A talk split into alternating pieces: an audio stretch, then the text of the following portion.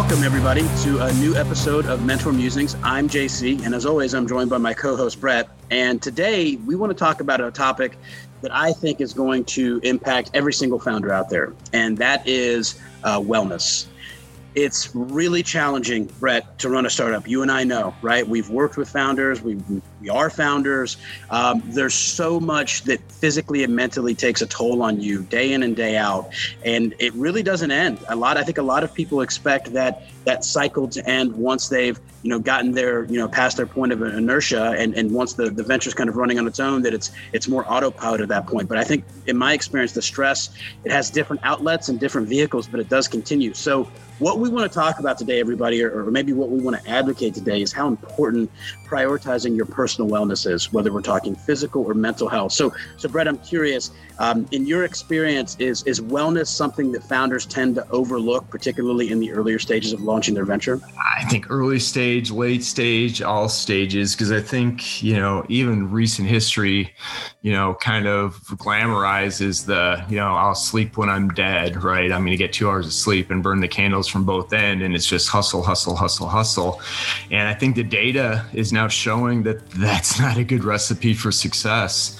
And we can kind of touch on some of the different areas but i think you know again sleep is going to be one of the, the, the top priorities. And again, even listening to some really successful CEOs and founders talk about their journey, they think that the lack of sleep, you know, or you know, that downtime, the mental awareness, you know, slowed down the growth of their company, even though they were successful, right? They're not as sharp as they could be if they're not getting the sleep. So I think it just comes down to the highly structured work. You have to put the time in. Yes, you're going to be hustling, but to your point, if you're not taking care of yourself, it's going to make it that much more difficult for you to grow your business.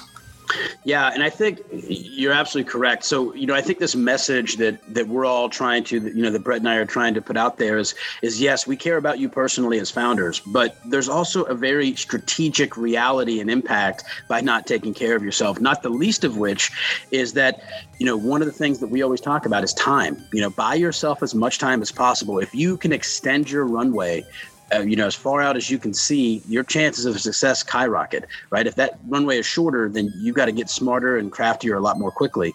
But wellness and your wellness is one of the key things that's going to extend that runway.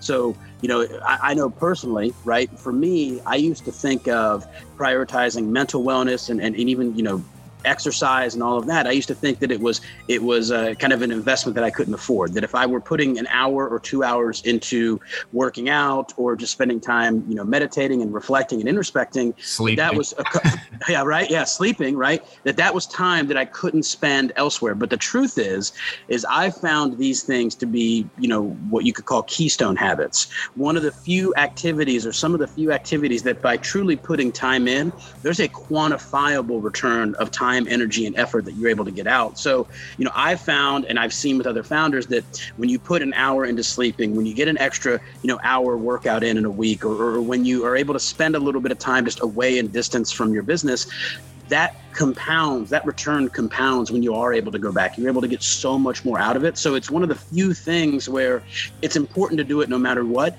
but you're actually positively impacting your venture directly by investing in those areas. Yeah, no, 100%. And, you know, one of the changes I made 18 months ago is to to force some dedicated, you know, deep work time, deep thinking time.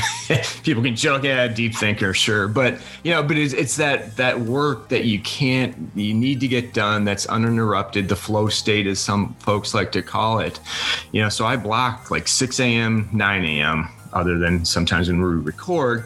But that's when I get a lot of the work done because, again, going back to the science, the data shows that anybody, if you think you're putting more than four hours of really deep thinking type of work into a day, it starts to, to trail off. So you're not as effective, you're not as sharp. Now, you can still get other tasks done like email, but if you think about how you're breaking your day out, and I know a lot of founders are just bounce, bounce, bounce, bounce, bounce, and it's just putting out fires and you're never getting ahead. So I think part of it is the planning for yourself. Schedule those mental breaks. Make sure you schedule your your sleep into this process. And even if you just test it for two weeks, I think people would be shocked at how much more energy they have and how much more productive they are by taking a more structured approach. And I get it. There's there's times when things just blow up and you're not going to be able to do it.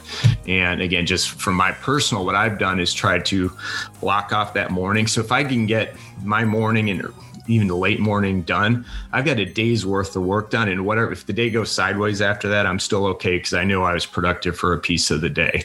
Doesn't always work that way, but the closer I get to that, the more productive that it has been. So, um, challenge everybody to think that way. And I think you also mentioned the the dietary aspect of it. You know, I like to eat, but again, it all comes back to energy and focus. And you know, the last thing I'll say on this, and love to get yours, is you know, get outside once a day. Just get outside. I don't care if you're Chicago, Alaska, it's cold, bundle up, just get outside, get that vitamin, natural vitamin D, clear your head. Um, highly recommend that.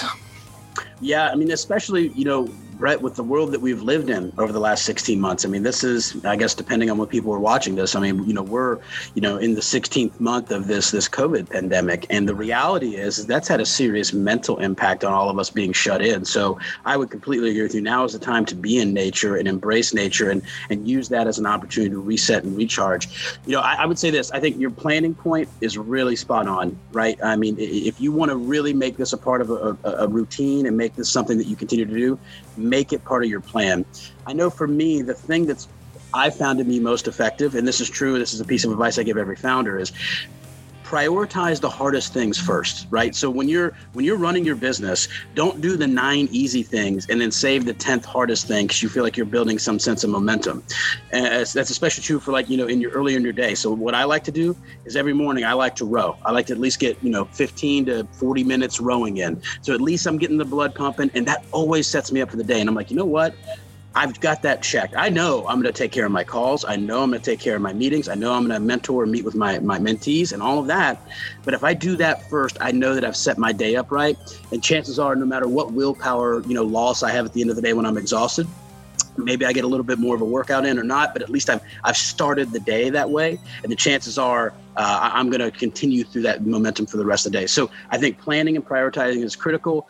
Um, but but listen, guys, it, you are, and I'm stealing a tweet from from my good friend Brett here. You are the most important asset to your business. Every investor, every mentor, every advisor, no matter how great of an idea, whatever your cure to cancer is, literally or figuratively, it is it is you it is your ability to execute this that is fundamental and that is the asset so invest in and take care of your asset just like you would if it were a bank account or a piece of equipment right? I mean that's really how you have to think of it. And and you have the added benefit that all of this great work that you're putting in and all this extra effort that you're getting out of out of the venture you're going to reap those rewards for a lot longer period of time afterwards if you take care of yourself now. So prioritize personal health prioritize mental health and and just make sure that you're treating the most important asset of your business the right way, and that's yourself.